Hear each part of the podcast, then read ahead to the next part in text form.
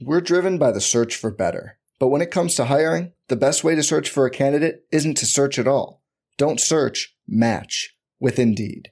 Indeed is your matching and hiring platform with over 350 million global monthly visitors, according to Indeed data, and a matching engine that helps you find quality candidates fast. Leveraging over 140 million qualifications and preferences every day, Indeed's matching engine is constantly learning from your preferences. Join more than 3.5 million businesses worldwide that use Indeed to hire great talent fast. And listeners of this show will get a $75 sponsored job credit to get your jobs more visibility at Indeed.com slash BlueWire. Just go to Indeed.com slash BlueWire right now and support our show by saying you heard about Indeed on this podcast. Indeed.com slash BlueWire. Terms and conditions apply.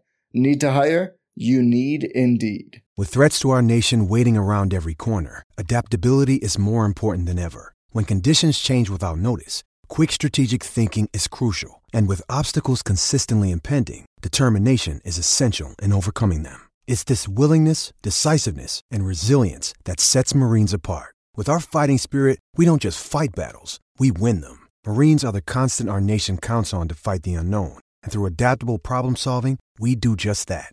Learn more at marines.com. The baseball season is go, go, go. It's nonstop, relentless for every night, six straight months, and then hopefully another month in October. You also have work, friends, family, and a million other things going on. That's when you reach for a Coors Light. It's made to chill. There's only one beer out there that's literally made to chill, and that's Coors Light. I mean, the mountains on the bottles and cans even turn blue when your beer is cold. Is there anything better than opening up your refrigerator after a long day, seeing that icy cold Coors Light can or bottle in your fridge? The answer is no, there's nothing better. That's why when it's time to chill, you choose Coors Light. It's mountain cold refreshment made to chill. Coors Light is the one I choose when I need to unwind. So that's why when you want to hit reset, reach for a beer that's made to chill. Get Coors Light in the new look delivered straight to your door with Drizly or Instacart. Coors Brewing Company, Golden, Colorado. And as always, celebrate. We are breaking down all aspects of Yankee baseball. This is the Bronx Pinstripe Show with your hosts, Andrew Rotondi and Scott Reinen. Let's go.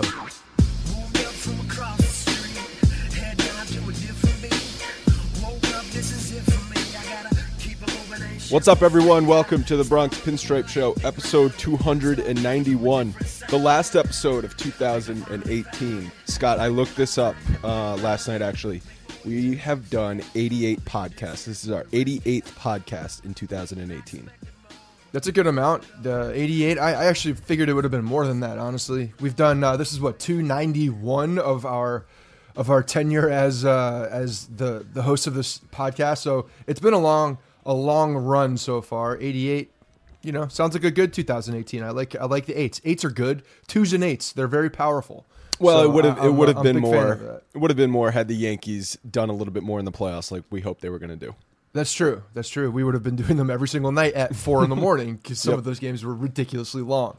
Yes, Uh, but yeah, last last show of 2018, it's definitely one of those uh, one of the closing shows for the for the 2018 season. Moving on, not like we haven't been moving on because we've been talking about what's coming in 2019. But you know, I think today we'll tie a nice little bow on uh, on, on 2018 and and officially move forward. Well, are you saying that because in the entire Major League Baseball news cycle has just come to a screeching halt in the week be- between Christmas and New Year's, and basically all we're doing is waiting on Manny Machado? Essentially, that's exactly what's happening right now. We're all waiting on Manny Machado, and guess what, guys? Still hasn't signed. No, no. Although when we hit publish, he'll probably sign 10 minutes later. well, yeah, it's New Year's Eve as we're recording this, so something tells me he's not going to break the news tonight. Although that is our podcast luck, right? Yes, yes. I mean, I could see that if he is as such a if he's such a bad teammate and such a me guy, tonight would be the night to do it, right? It's New Year's Eve, Eleven start of a new year. Yeah, let's just. Yep. I'm gonna make this whole thing about me. So all the all the Machado haters, they'll, they'll love it if he were to announce on New Year's Eve. I mean, that's that's uh, that's the ultimate me move. Yeah, well, what we're going to do on today's episode is a little bit of a look back at the 2018 year, not just the season, the year, because it's been quite a year. Uh, a lot of changes to the team, a lot of changes to to um, to basically everything. Um, and then we're also going to do some New Year's resolutions looking forward. Uh, we want to hear from you guys. You'll you'll uh, you'll catch that later in the show. What we want to hear from you guys on New Year's resolutions. But quickly, remind people about the spring training and the BP Crew event dates this season. Yeah, so we're doing the spring training event. A bunch of people have already gotten in touch with me. I think we're we're, we're really close to 40 people. Um, the link is now up on our fan shop, so you can go in there and get those tickets. Uh, it's only going to be up for probably the end until the end of this week. We're going to finalize all of the tickets uh, this week and uh, make sure that we're all squared away with the guys in Tampa. But again, the deal uh, it's it, it's going to be seventy bucks, and it, what that is on Saturday, March fifteenth 16th that weekend. It's uh, the St. Patrick's Day weekend, but that Saturday, uh, the game is versus Toronto. We're going to be up where we were last year in the Bullpen Club. Uh, again, 70 bucks. It's all you can drink, all you can eat. You get domestic beers, wine, uh, soft drinks. I think it's Pepsi products and such. So it's a really good deal, and it's up there, uh, you know, like perfect view of the uh, entire stadium. So a lot of fun and we did it last year. It was a, a, blast. So definitely come out if you're looking for a weekend for spring training. It's a really good weekend because that Friday they're also playing the Red Sox, so you get two games in Tampa, uh, which doesn't happen very often throughout the schedule. I think it maybe only happens one other time. So uh, that's a good weekend to uh, to circle to get down to Tampa. Let us know even if you can't make that Saturday game because we will be doing things around Tampa that weekend and and you know hang out as much as we can. Uh, then the BP Crew events. Again, go to our website, the fan shop, and uh, BronxPinstripes.com, and you'll see the fan shop links, and you can get tickets for BP Crew events. And we're doing five of them this year. First one is April 13th versus the White Sox. Then it's May 31st, which is a Friday game, our only Friday game. The rest of them are Saturday games. May 31st is versus the Red Sox. Uh, June 22nd versus the Houston Astros. July 20th versus the Colorado Rockies. And then our our season finale will be August 31st against those pesky Billy Beane Oakland A's. You think they're still going to be pesky next year? I don't know. The the allure is gone, right? So maybe they won't be. They, you know, they're we all everybody sees them coming now. So right, the Oakland uh, A's I, only do well when there's no expectations. As soon as they have some yeah. expectations, Billy Beane shits himself, and they cannot do anything. Yeah, and I know they they re-signed Mike Fiers, so huge signing for them. Ooh, no, um, not but, Mike Fiers. But um, but they really have to get that pitching back. I, I feel like they got very. There was a, a, large part of luck with them last year when they're pitching because well, that's it's like a miracle that they didn't right? implode. Yeah, the bullpenning is uh, is partially luck, and Tampa Tampa's luck seemed to just stretch throughout the whole season. So it'll be also interesting to see if Tampa takes a step back.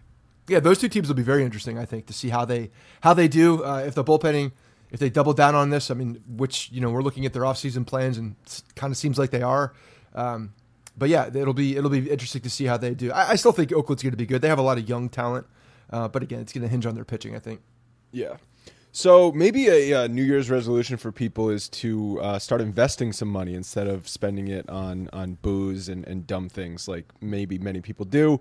If you do want to start investing, Robinhood is the perfect app. It's an investing app that lets you buy and sell stocks, ETFs, options, and cryptos, all commission free. They strive to make financial services work for everybody, not just the wealthy. It's not intimidating. Um, you can get right on there. You can do it from your phone. I know a lot of people might be intimidated from just the market and stocks. They're not educated in it. Robinhood's a, a great way to get started. It's simple and intuitive, clear design with data uh, presented in an easy to digest way. Scott, it's one of your go to apps on your phone. Yeah, I definitely use the Robinhood app. It's uh, I like it because there is no commission fee. You can essentially get on there and and really learn how to how to play the stock market. Uh, you know, whether it's just making small trades to, to kind of feel your way through it or, or whatnot. There is no fee, and a lot of other brokerages do charge up to like ten dollars a fee, and that can certainly add up. So uh, it's a great one to to download and to you know put a put a little bit in there and, and start start getting your feet wet with in investing. And uh, they also have stocks, they have cryptos, they have uh, ETFs, all sorts of different uh, options. You can even uh, you can go long or short. Uh, it's very easy to use. The design is nice. It's got news for each stock, for each uh, for each crypto. It's got all the the things you need to know to keep in the know. So it's really a one one stop shop for everything. Uh, plus, you learn by doing. You know, you can you can invest as you build your portfolio. You're learning as you're going. You're discovering new stocks and new new companies uh, with their personalized feed, and you can actually you know tailor it however you want. So it's very good. Custom notifications so that you'll be on top of any price movements if you want to pounce on something or uh, or sell if, if that's the case. So Robinhood is giving listeners a free stock like Apple, Ford, or Sprint to help build your portfolio. Sign up at bronx.robinhood.com. That's bronx.robinhood.com. So the Manny Machado waiting game. Uh, we've got Dan Clark Sports that is just tripling down, quadrupling down on his report that the, despite the fact that the Yankees, Phillies, and White Sox have all made their final offers, that it's going to be New York. Um, Machado uh, will be signing with the Yankees. He expects it to happen in early January, and then he doubled down. Um, I saw this over the weekend. Quote, I'm more confident of the Yankees signing Machado than I am of a certain bow tie wearing man giving me credit for when it happens. So he's taking some shots at Mr. Ken Rosenthal, who is probably the most respected uh, baseball journalist out there. You know, so I, I think everybody's got to, to pump the brakes on all these guys. Uh, and, and Dan Clark Sports is is, a, is Dan Clark Sports. These, Dan Clark Sports is another one of these guys. You know, he's been a, around baseball for a little while. If you look at his bio and you look up who this guy is, he's definitely gotten some things wrong. That's for sure. And he is, so have is, we. Sonny so Gray, 20 games. Uh, Greg Bird. No, no, no, no, that's not what I mean. We, we don't come out there with like, oh, so and so is signing, and and you know, with without something that we certainly would would know for a fact. Uh, you know, that's just not how we how we do things. Uh, we're not out there to get those clicks to to you know show people that oh we're first. I really don't care about that. Uh, there's there's an essential part of being right. So I just want every I just want Yankee fans to to really take a lot of these reports with a grain of salt. Uh, yes, this guy has been he's he has his own website uh, that he essentially covers Baltimore sports. Um, you know, but he's not attached to any of these. I think he's gotten some some some maybe works published on on some bigger networks, but again, just just take things with a grain of salt. I'm I'm not well, downplaying anybody or upplaying anybody, but what right. he is doing is he's a Baltimore local. Um, he is cl- claiming that he is hearing this from people around Machado. So there's possible that he's established relationships, you know, in that circle at some point. Obviously, Machado was there for a long time. So, you know, there very well could be something like this. I'm not saying there isn't. I'm just saying, like, don't. Everybody on Twitter seems like, you know, we're, we're taking this as fact. It's going to, you know, and every single one. Of there's just too many of these people out here who are just like barking up uh, noise, trying to make get some attention, and it, it gets really annoying. So um, I hope he's right. You know, just because this kid's going all in on it, and uh, that's right. It's not, it's almost but, like if he's wrong, it's it's going to be a big hit to his career. I think it, because is it is it though? Tripled is it, down.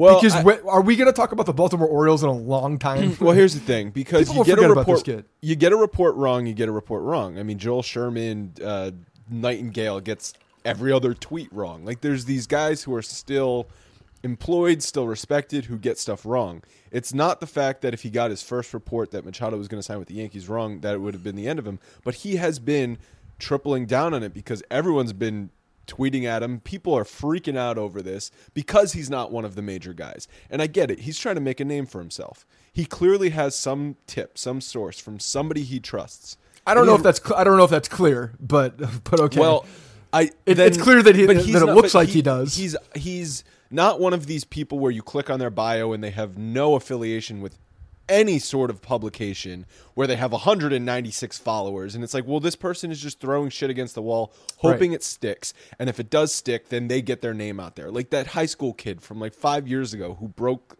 I don't even remember what news he broke some trade or some signing, right? I have no idea. It, it doesn't matter. There's there's a bunch of those kids, but it, you're right. There's there's some. This kid's got a little bit of something to lose. My my only argument to that is that I think Baltimore's going to be in complete uh, okay, obscurity fine, in baseball. He doesn't want to be. A, he doesn't want to be a laughing stock. He's he's trying to make a career for himself in in Dan Clark sports. I mean, maybe that's the way to go though, because Baltimore set a franchise high in losses this year. So he's trying to double down so on that as well. So he's adding another loss to the column. Absolutely, you got to stay with where your franchise is. You know, you play to your competition, and if you're the team that you're covering is one of the worst in baseball all time, worst in ba- historically bad, just throw some tweets out there. What does well, it matter? No one's gonna even know who you are. Look, yeah, the bottom line is so much- this kid's got something potentially, and here's where I here's where I uh, where where I think that I'm leaning to the side of like, okay, maybe this kid uh, does hear something, whether it's accurate or true. That that I have no idea about, but I will say I will uh, the, the one person that has corroborated this kind of that that kind of like leads me to believe that something is is happening behind the scenes and that there maybe there is just an, uh, a signature or something that needs to happen and this is very close to a done deal.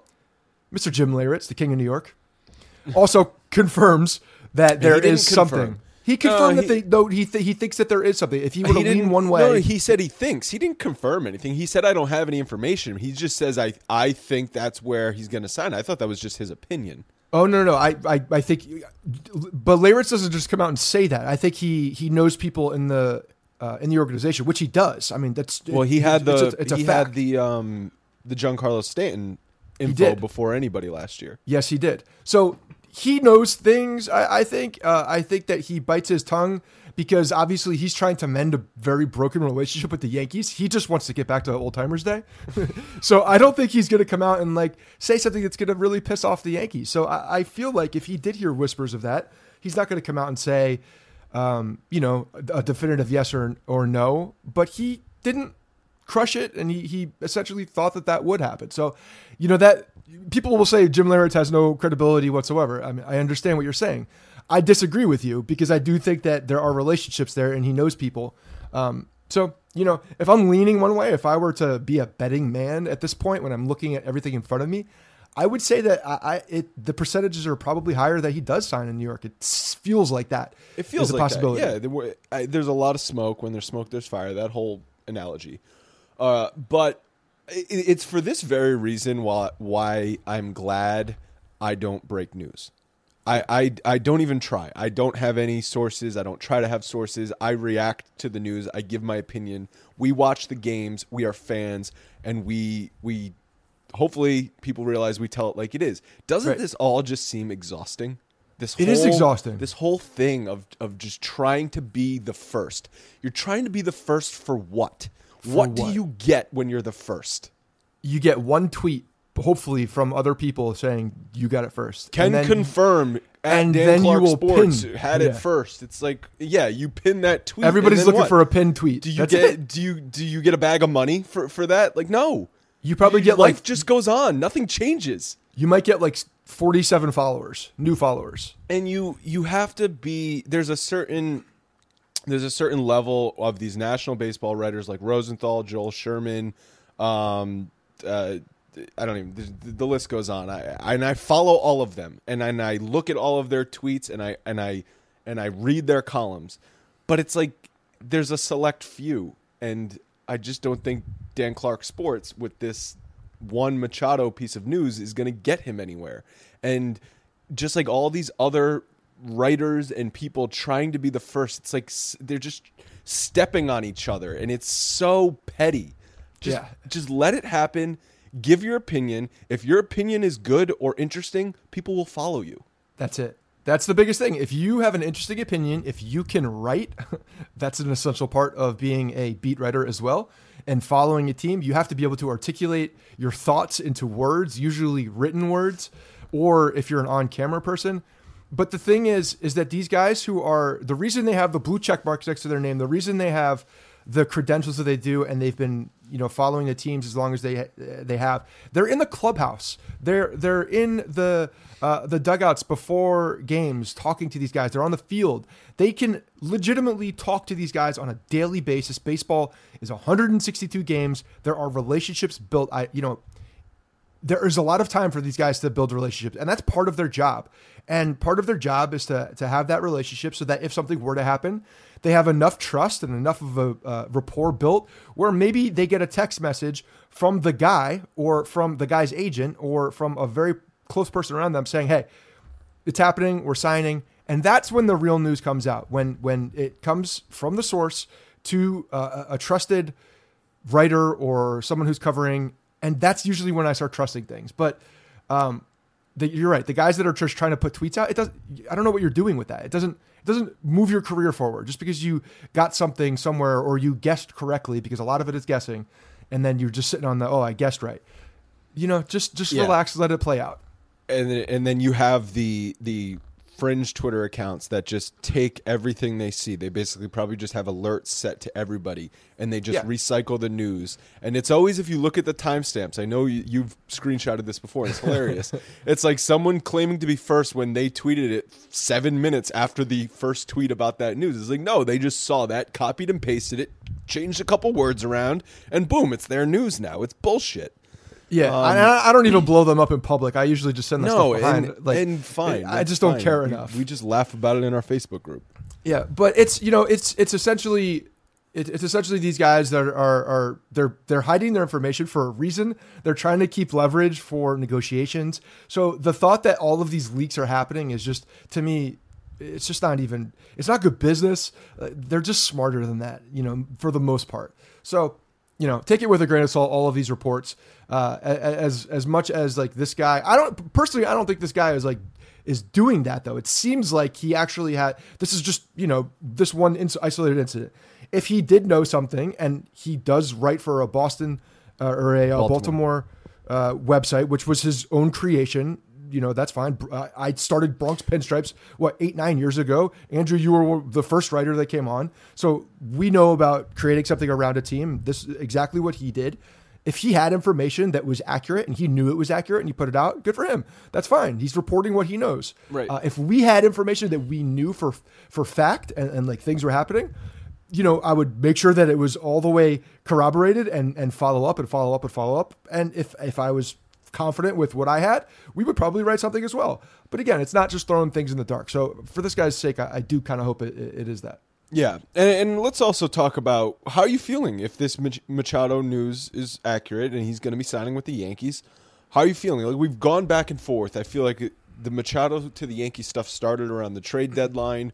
We spent we have spent so much time talking about Two years. well, yeah, but uh, so much time talking about how Machado would impact the Yankees. Do they even need another right-handed bat? Is uh, you know the whole hustle stuff in in the playoffs? Um, is he a dirty player? Like the list goes on. But how are you feeling about if Manny Machado is a Yankee next year and probably for the next decade? Yeah, so I mean, I, I don't think I think if it's if it's if the Yankees sign Machado, um, I, I don't think it's for the next decade. I mean, I think the contract might say ten years on it, if it does, or eight eight years or whatever it is. Uh, but I think opt outs are going to be a big part of this contract, no matter what, wherever he signs. I I, I do believe that. That's just um, Right, you know, we were- thought. We We've, we've broken that down, yeah. We were joking because the, there was also tweets out there that said that the contract will have multiple opt outs. Uh, we were joking that yeah, he can opt out after every plate appearance. Oh, I struck out. I don't like that. I'm getting booed. I'm opting out, I, even though it's May 13th. I'm opting out.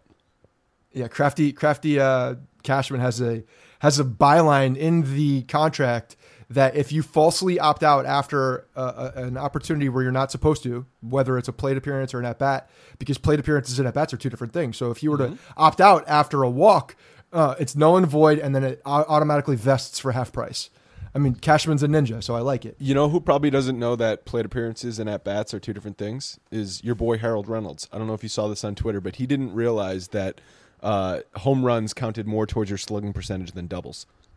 Well, good. Uh, Harold Reynolds is a man of the people. He, he doesn't look at the numbers. He's a baseball player. He doesn't have to look at the numbers. I, I'm pretty sure he just had a brain fart, but it's still a bad look for MLB Network that, that one of their lead studio guys does not just understand basic uh, basic offensive statistics.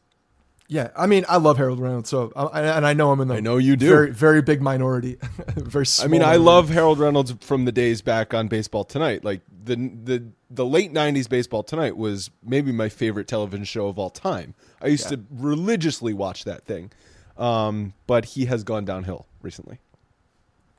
All right, so the the, the bottom line is the uh, Machado makes his team better. There's there's no doubt. We have been talking about this for for years now. It seems because we've all you know we've looked for we've had mailbags for at least two years about Harper and Machado and who fits who doesn't. And I mean from from the beginning, I think we both you know righty lefty throw that out the window because I know you and I don't really think that's as big of a deal as a lot of people do. A lot of fans do. I think they think the the righty lefty thing is.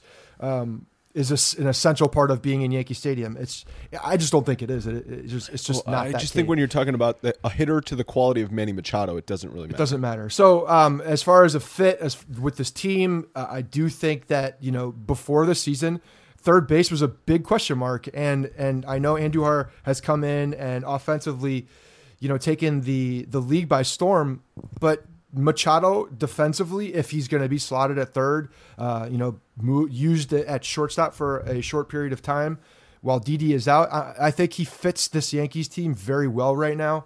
Um, he gives a, another high quality bat to the middle of that lineup. Uh, and and you know he can spray the ball. He's a, he's just a, a, great hitter. So how do I feel? I feel like if they're going to sign somebody uh, that Machado is probably the best fit. I would rather Machado than Harper personally. Um, I think all this stuff about him being the non-hustle, the the comments, the running down first base, like I, I get rid of all of that. I don't really care about that at all. I think he's a good baseball player. I think he will play hard and and try to win as a New York Yankee, and he does make this team better. If you don't think he makes his team better, you're an idiot. Yeah, and if you're looking towards when Didi's back, if it is Machado at third base and Didi at shortstop, that is extremely good. That is premium defense on the left side of the infield. Oh, ridiculous! I mean, talk about run prevention. If that's if that's any part of any of their conversations with the Yankees, and it should be because they let up a lot of runs due to errors last year, and and due to extra base runners and extra plate just not getting to balls that maybe yeah. they should have. And like Machado's a plus defender at third, Didi's a plus defender at short, so that's a positive on the defensive side. And then you're talking about possibly fifty to sixty home runs out of your third and shortstop duo. That's tremendous. And I mean, the the to me one of the big things though, one of the big dynamics, if you were to sign, is the the shortstop third base. Like, what's what's we need some clarity on that i feel like i would love to know oh so do you that, think that would come out uh, you know in the press conference i i, I guess that question it would, would come asked. out soon it would come out soon absolutely yeah. the beat writers would probably be all over that it's a that's a huge part of what he's doing because yep. because Didi's in a walk year and coming off of an injury now we don't know how he's going to come back or, or when he's going to come back I think it's a big storyline because if he were to come in and stay at shortstop and start playing really good shortstop, um, and Didi have you know maybe a couple hiccups or or whatnot, or Didi comes back early and and says I'm healthy, ready to go, and and then and then what you know and you know maybe they hadn't maybe they don't uh, trade Andujar, but I think it's essential because it, it makes there's a lot of moving pieces at that point. Yeah, I think the easiest thing for Cashman to say would be that we are going to we have a place for Machado and Andujar on this team while Didi is out, and we're going to evaluate our team as Didi progresses. That's the easy answer. And that's also the answer that doesn't tip their hand because if he says our long term future is Machado at third and Didi at short, well, then suddenly Andujar's trade value plummets. I don't know if it plummets. I, I, I certainly don't think it plummets because he's still a valuable, very valuable player. And there are people out there, there are teams out there that know what else is available for their certain uh, for their pitchers. And even at the deadline, if you're looking at uh, a deadline move, one, I don't think the Yankees would would uh, trade um, Andujar at the deadline because it, to me that that means he's doing well, he's hitting, and you're going to take a, a, a big bat out of the lineup in the middle of the season at that point. I just the optics on that are bad. The it would just be a, it would be a hard move for Cashman to make. So I actually think that if they were to sign Machado, that you know now you you pretty much got to you got to trade Andujar and if he's the best option for some of these teams, and, and that's pretty damn clear what he is a major league ready player right now, controlled, uh, you know, and, and you're going to get a top flight starting pitcher. I think the guy, I think that you you have an edge right now because you could kind of fast forward to the the trade deadline and look to see what pieces would be available for you know certain teams that might be um, looking at that point. And if you don't see anybody that that is to uh, an Andujar liking or, or, to the standard of Miguel Andujar, then why not make that deal now and get the best you can? Because I don't think he's going to be available at the trade deadline. Yeah, I just, uh, we got a mailbag question about it. I quickly want to give Brandon Plunter uh, a shout out for submitting the question. Assuming the Yankees signed Machado, would you try to make Andujar fit long term? Maybe try him out at first base, etc. Maybe left field. I've seen also uh, thrown out there, or try and flip him for high end starting pitcher. So, yeah, you know, that's sort of the conversation we're having now. But uh, yeah, and starting I, I pitcher, man, just makes so much sense. It just it makes, makes, so, so much, much sense. sense. It does. Um, but I I think if they really really love Andujar's bat, which I think they do, there still could be room for him with all of these players on the team because Stanton can play the outfield. So maybe he's not a full time outfielder, but you mix Andujar at DH with Stanton. Maybe Andujar plays still some third base. Machado can shift around to shortstop. Like you can fit the puzzle together. I just think it might be a little difficult. I think it's difficult. I think it's asking.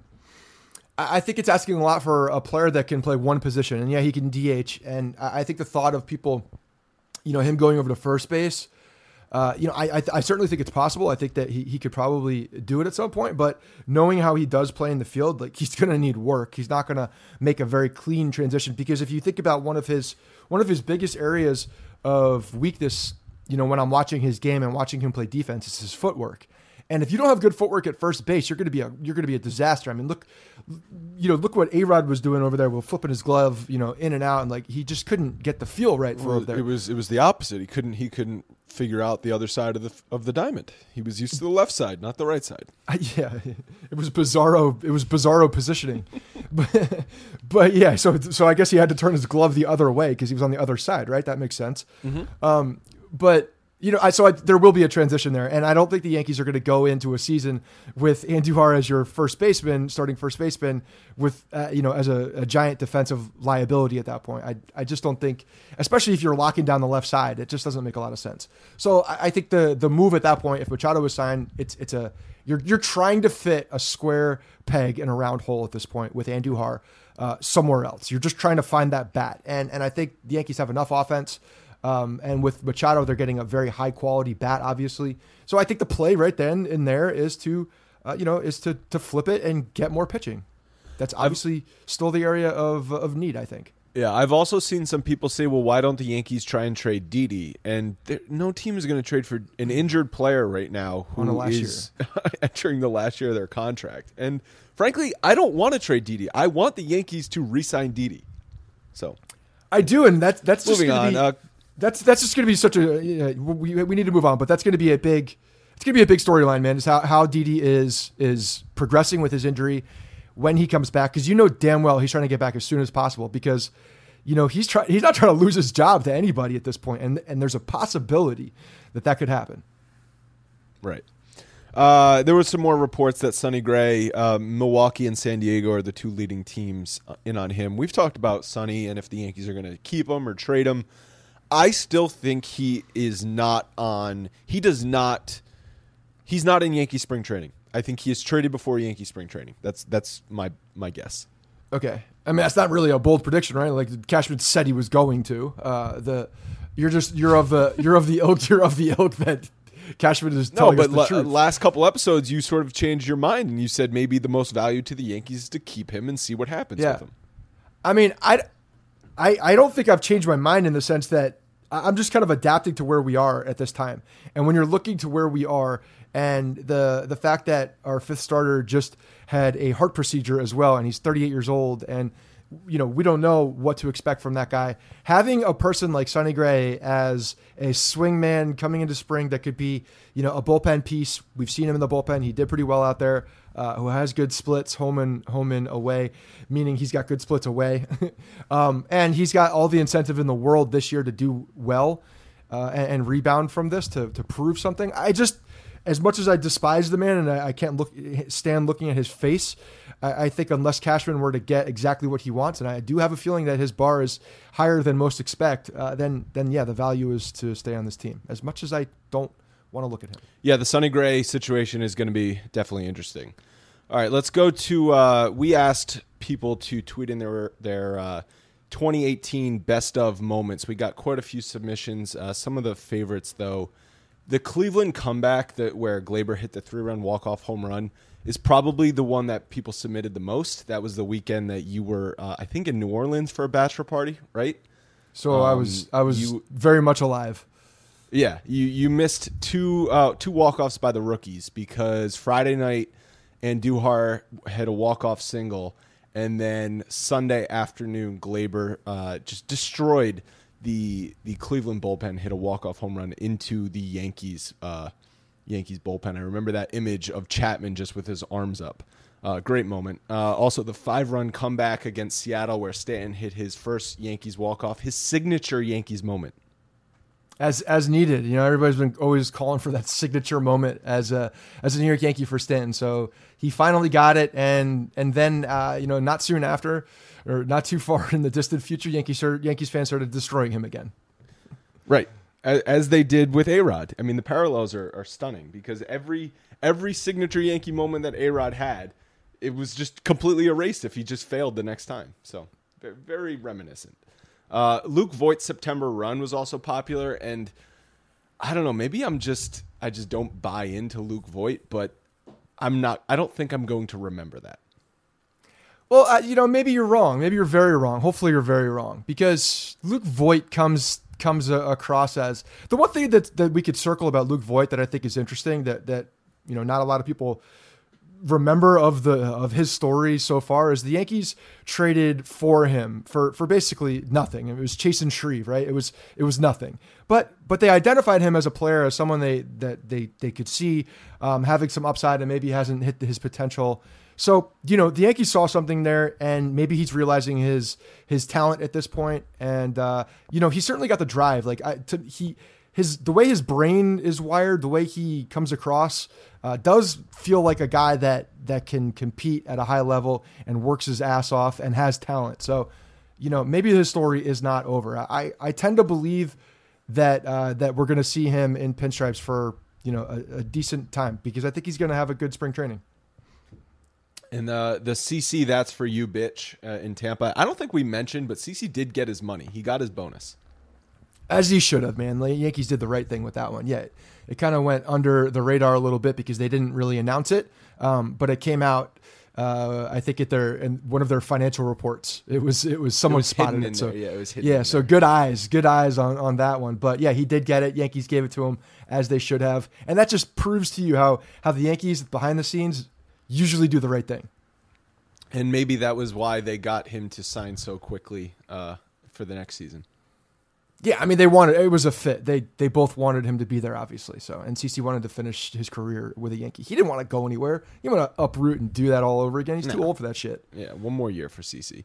Gardner triple, Judge home run off of Kimbrel. That was great back in May. That was in the middle of their amazing run from April 21st through May 9th when they went 17 and one. That was probably the the the peak of the season for me Gleyber was called off, uh, called up. Um, he looked like a superstar. They kept coming back late in games.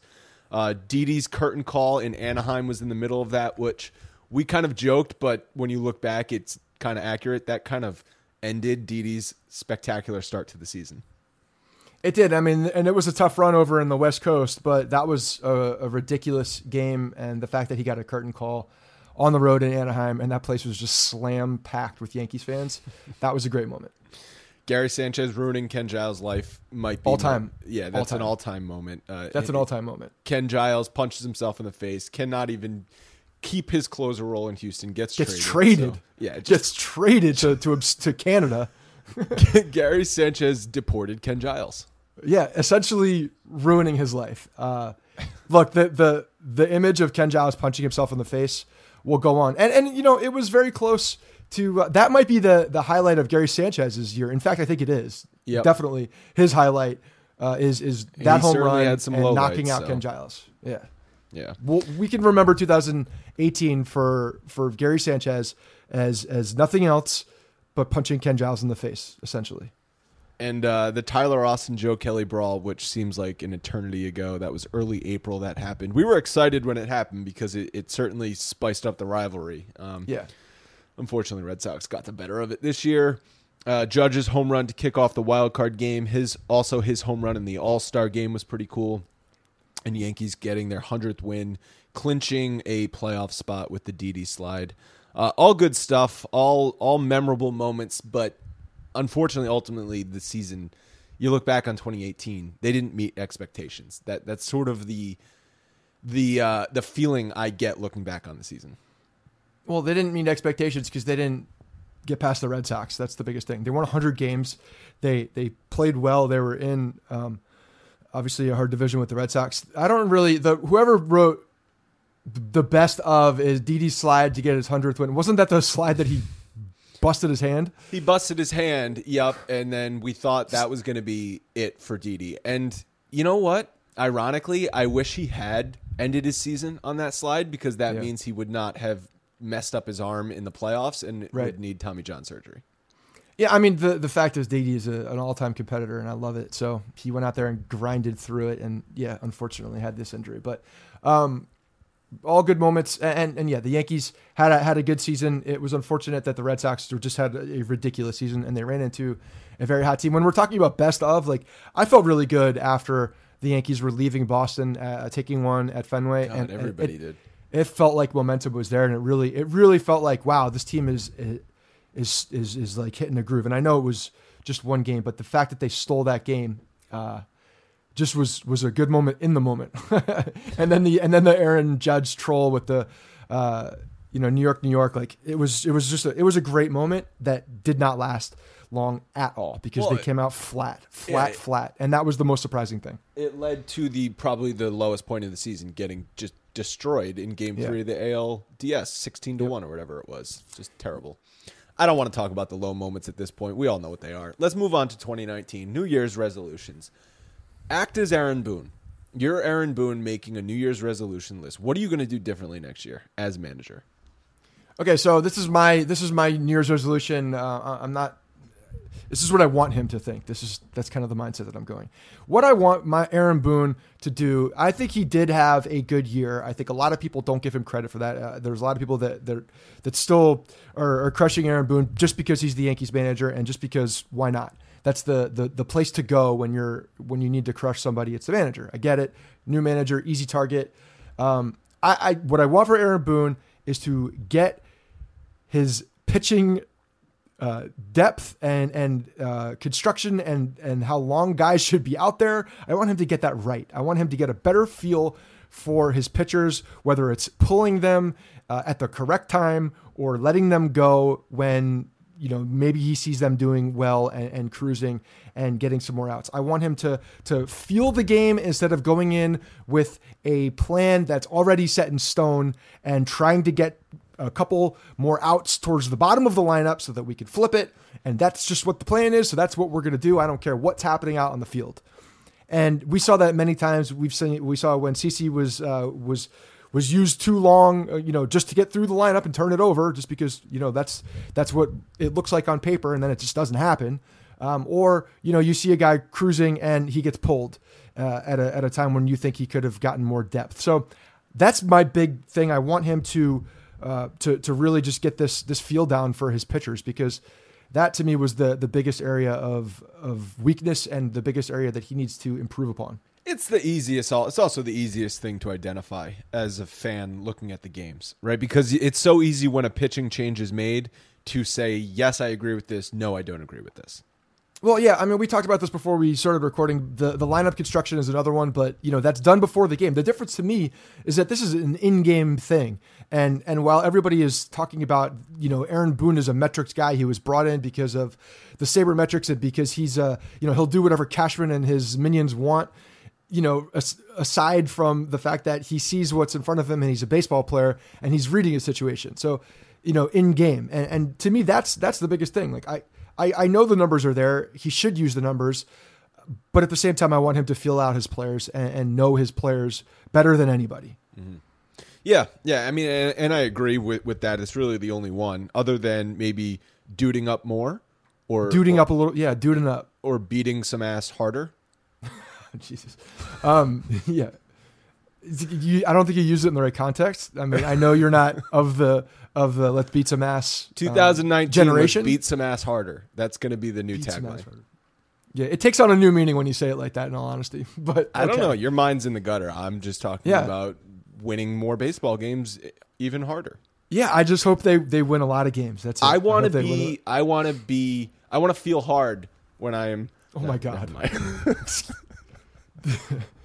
anyway, what we want you guys to do is uh, tell us what your New Year's resolutions are. If you are Aaron Boone, or if you are anybody on the Yankees, maybe if you're Giancarlo Stanton, you want to watch more game film because you don't want to strike out on the same slider in the dirt every single time. Stop chopping wood in the offseason. Yes. Uh, so what we want is you to leave your New Year's resolutions as a five star rating in iTunes. this is this is certainly not trying to game the system at all. No, we're gonna we're just gonna do a little bit of self serving, and that's Yeah. our our New Year's resolution. And we don't really ask for much. How about a review? Right. Uh, give us a rating and review if you enjoy the podcast. Leave us what your New Year's resolution for the Yankees are in 2019 um, over the next week. And next week, we will read the funny ones, the good ones, the best ones, all that kind of good stuff. Uh, we want to hear what you guys are saying.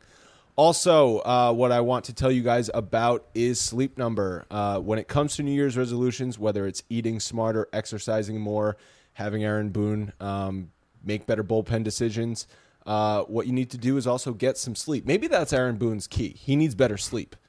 He, ha- has some bags under his eyes, and we, we saw the we saw the, the before after with Girardi, and, and you know Aaron Boone is in the middle of that before after right now. Right. Yeah. He's aged a lot. I mean, you age a lot when you're the Yankees manager. Maybe you would not age as much if you had a sleep number bed. Uh, you need seven to eight hours of sleep, is what they're saying, uh, for your healthiest and happiest new year. Uh, the there's the sleep number 360 smart bed for proven quality sleep. Scott, tell people what they can get with this bed. Well, I mean, it's a big deal. You have to if you if you are married or you have a significant other, you may disagree on the the mattress. You know, one person wants it uh, less firm, another person wants it more firm, and you can't decide on what you want. So this is a, a good bed that lets you choose your ideal firmness on each side of the bed, so it's perfect for you. Uh, the new beds are smart; they sense your movements, automatically adjust to you, keeping both parties sleeping comfortably throughout the night so you can try to get those seven to eight hours. I don't know anybody who does that seven to eight hours because I just don't have time for seven to eight hours. But when I am sleeping on my sleep number bed, I sleep like a baby. Uh, not like my baby because my baby's awake a lot. But come in for during the lowest prices of the season. Save $400 on a Sleep Number 360 Queen C4 smart bed. It's now only $1,299. Uh, sleep Number is the official sleep and wellness partner of the NFL. You'll only find Sleep Number at one of their 575 Sleep Number stores nationwide. Visit sleepnumber.com slash Bronx to find the nearest one by you. All right, let's get to some mailbags. The first one is from Matthew Teague Miller at Miller Teague on Twitter. He says, My Twitter feed has been filled with writers tweeting pictures of their Hall of Fame ballots the last couple of weeks. If you could add one current Hall of Fame candidate in their prime to our current Yankees roster, who would help the team the most? And he says, "My heart says Mo too, but I think, uh, but I would first think about team needs. Yeah, I don't think Mo, despite how how legendary Mariano Rivera is, and while he can still get 100% because of that one uh, D-bag writer out of uh, Massachusetts who abstained from voting because he doesn't agree any any closer should be in the Hall of Fame, but he also does not want to deny Mariano his uh, possible 100% balloting. Um, but yeah, Mariano probably not going to help the Yankees the most for 2019. Scott, who would you add? if we're looking at everybody and, and we're just uh, looking at these players and we're talking about there's two guys that I would add. I'm gonna I'm gonna cheat. I'm gonna go offense and then I'm gonna go pitching. Um, if I'm adding a pitcher from here, I'm adding Roger Clemens because I think he's the most dominant pitcher of these Have guys. heard of him? Yes, heard of A little bit. guy. Yeah, Raja. He's in George's box. We're, we're going to go Roger Clemens because probably the most, uh, you know, steroids aside, if you believe that or don't believe that, um, probably the most, if not one of the top three most dominant right handed pitchers of all time history.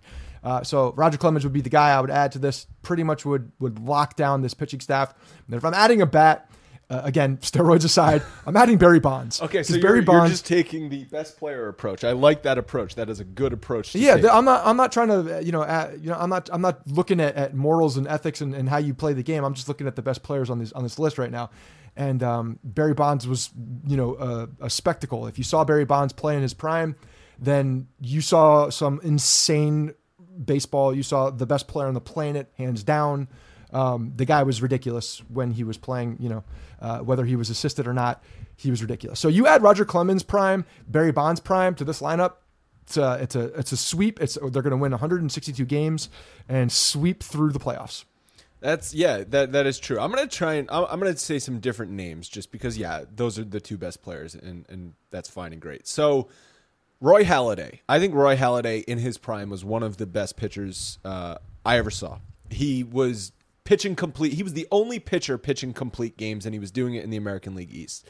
So give me prime Roy Halladay, and then on the offensive side, maybe a little left-handed first base bat, Todd Helton. He's pretty good at hitting. That would help the Yankees, don't you think?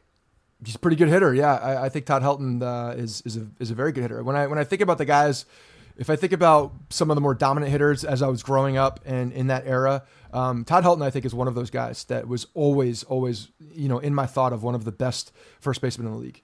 Yeah, maybe he got a little boost from the Colorado uh, thin air, but but still, that left-handed first base bat w- would be awfully nice. Greg Bird. All right. he, he ever average. I mean, the, the guy hit uh, was a was a put bat to ball too. So Right. a, lot, a lot of good things. Yankee Stadium, I think, would also be kind to that swing. it, it would be. Yeah. All right. Let's move on. Andrew Owens at Andrew Owens 17 on Twitter says, "Would the Brewers do Sonny Gray for Eric Thames, and would you play him at first base or outfield slash DH rotation?" So quickly on Eric Thames' contract, he's due six million dollars in 2019, and then a seven and a half million dollar team option in 2020. He has also yet to go through arbitration because he was in Japan. Was he in Japan? Japan or Korea? Yeah. one of the two. I think Yeah. maybe Korea, but But a lot of times, what happens with these guys um, is they never end up going through arbitration. This contract will end, and if another team wants him, they'll sign him to another contract.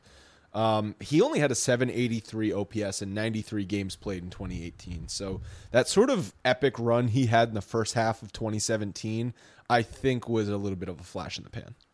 I think it was. He's also 32 years old. Uh, you know, he's he's certainly been around the block. Um, it's just not a player I would like to take on at this point. I mean, uh, we saw we saw Luke Voit have a really good September too, and, and I think you know when we're talking about flash in the pan, like give me the guy that's already on our roster. I don't need to add another. I just add another guy, and I know he's a, a lefty bat that that could potentially. Um, you know, bolster that that side, but again, if you're if you're not taking much stock in the lefty righty thing as much, which I, I don't, especially for a guy like this, no, I, I'm just I'm not interested in that deal. I think the Brewers would do that deal, though, don't you think? Absolutely, they would do that. You're deal. basically Yes. just trading money at that point. Sonny Gray's going to be owed a little bit more than six million in 2019, but the prospect, I think there's still teams out there, and the Brewers are one of them that believe Sonny Gray can do well in a smaller market, maybe not as much of pressure as the Yankees.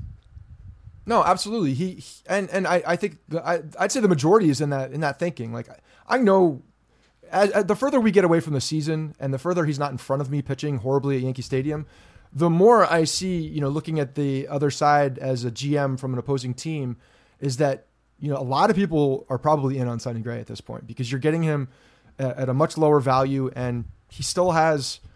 He's not hurt. That's he's he's proved that he's he, he's healthy. Um, so I, I, see, I think a lot of people are looking at him as a as a as a value add right now. Yeah. All right. The final question is from Andrew Hooper at the underscore Andrew underscore H. By the way, Thames struck out 163 times in 2017 And how many plate appearances? in um, 551 plate appearances. Yeah, it's not very good. No, thank you. Um, all right, he says uh, right-handed pitcher Deivi Garcia. I saw an article yesterday pumping him up, discussing his spin rate and major league potential. Is it possible that he's being built up as a trade chip, or does he figure into the New York Yankees' long-term plans? Quickly on Garcia, he's 19 years old. He is ranked number 11 in the Yankees system on MLB Pipeline. They put his ETA at 2021. And the scouting report on him is that he's got tremendous spin rate. We, we spin rate I feel like has blown Loves- up over the last year. Big buzzword this year. Yeah, Yeah, It's so- like spin rate in baseball, and then um, uh, RPO, run run pass option in football. Those are the two buzzwords. Right. So spin rate on his fastball and curveball are exceptional. That's that's good news. That kind of reminds me of um, you know, he could remind me of how Johnny Lasagna sort of came out of nowhere where he was impressing people in the minors and his stuff would actually play in the majors. He just needs more time to develop.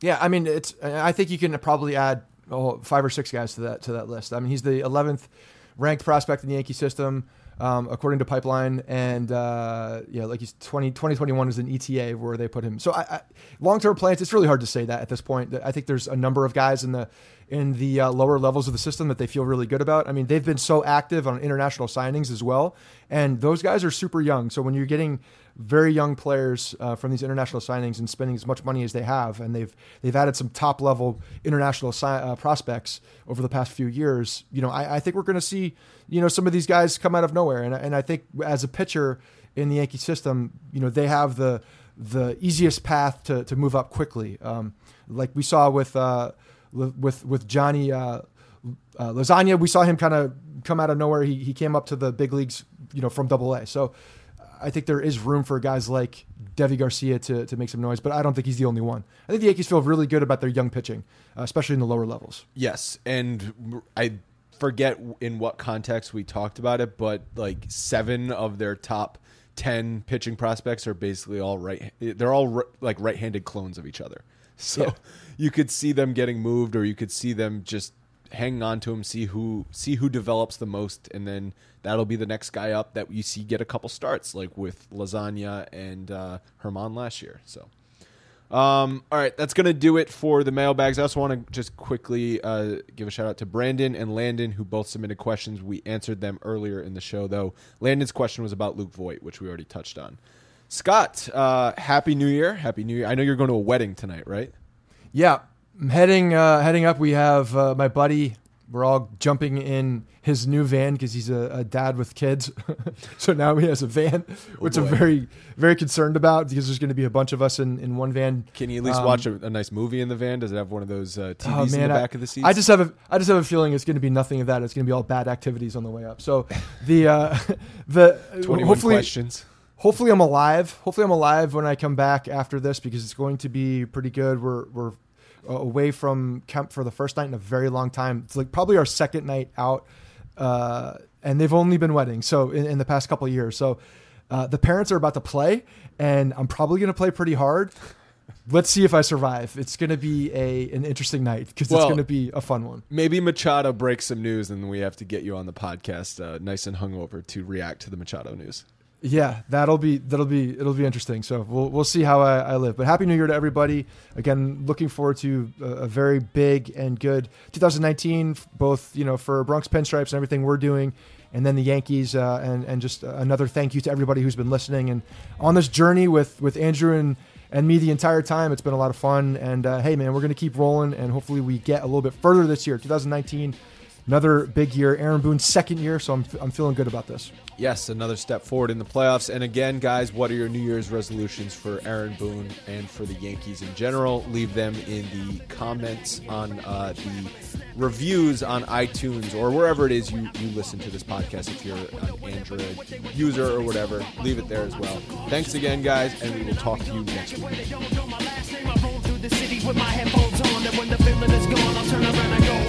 Hey guys, thanks for listening to the Bronx Pinstripe Show.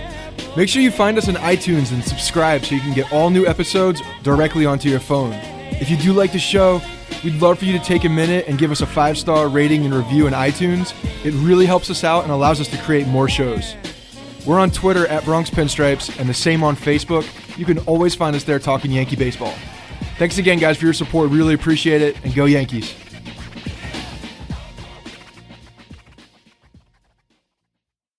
Every fan knows the right player in the right position can be a game changer. Put LifeLock between your identity and identity thieves to monitor and alert you to threats you could miss. Plus, with a U.S.-based restoration specialist on your team, you won't have to face drained accounts, fraudulent loans, or other losses from identity theft alone. All backed by the LifeLock Million Dollar Protection Package. Change the game on identity theft. Save up to 25% your first year at LifeLock.com slash aware.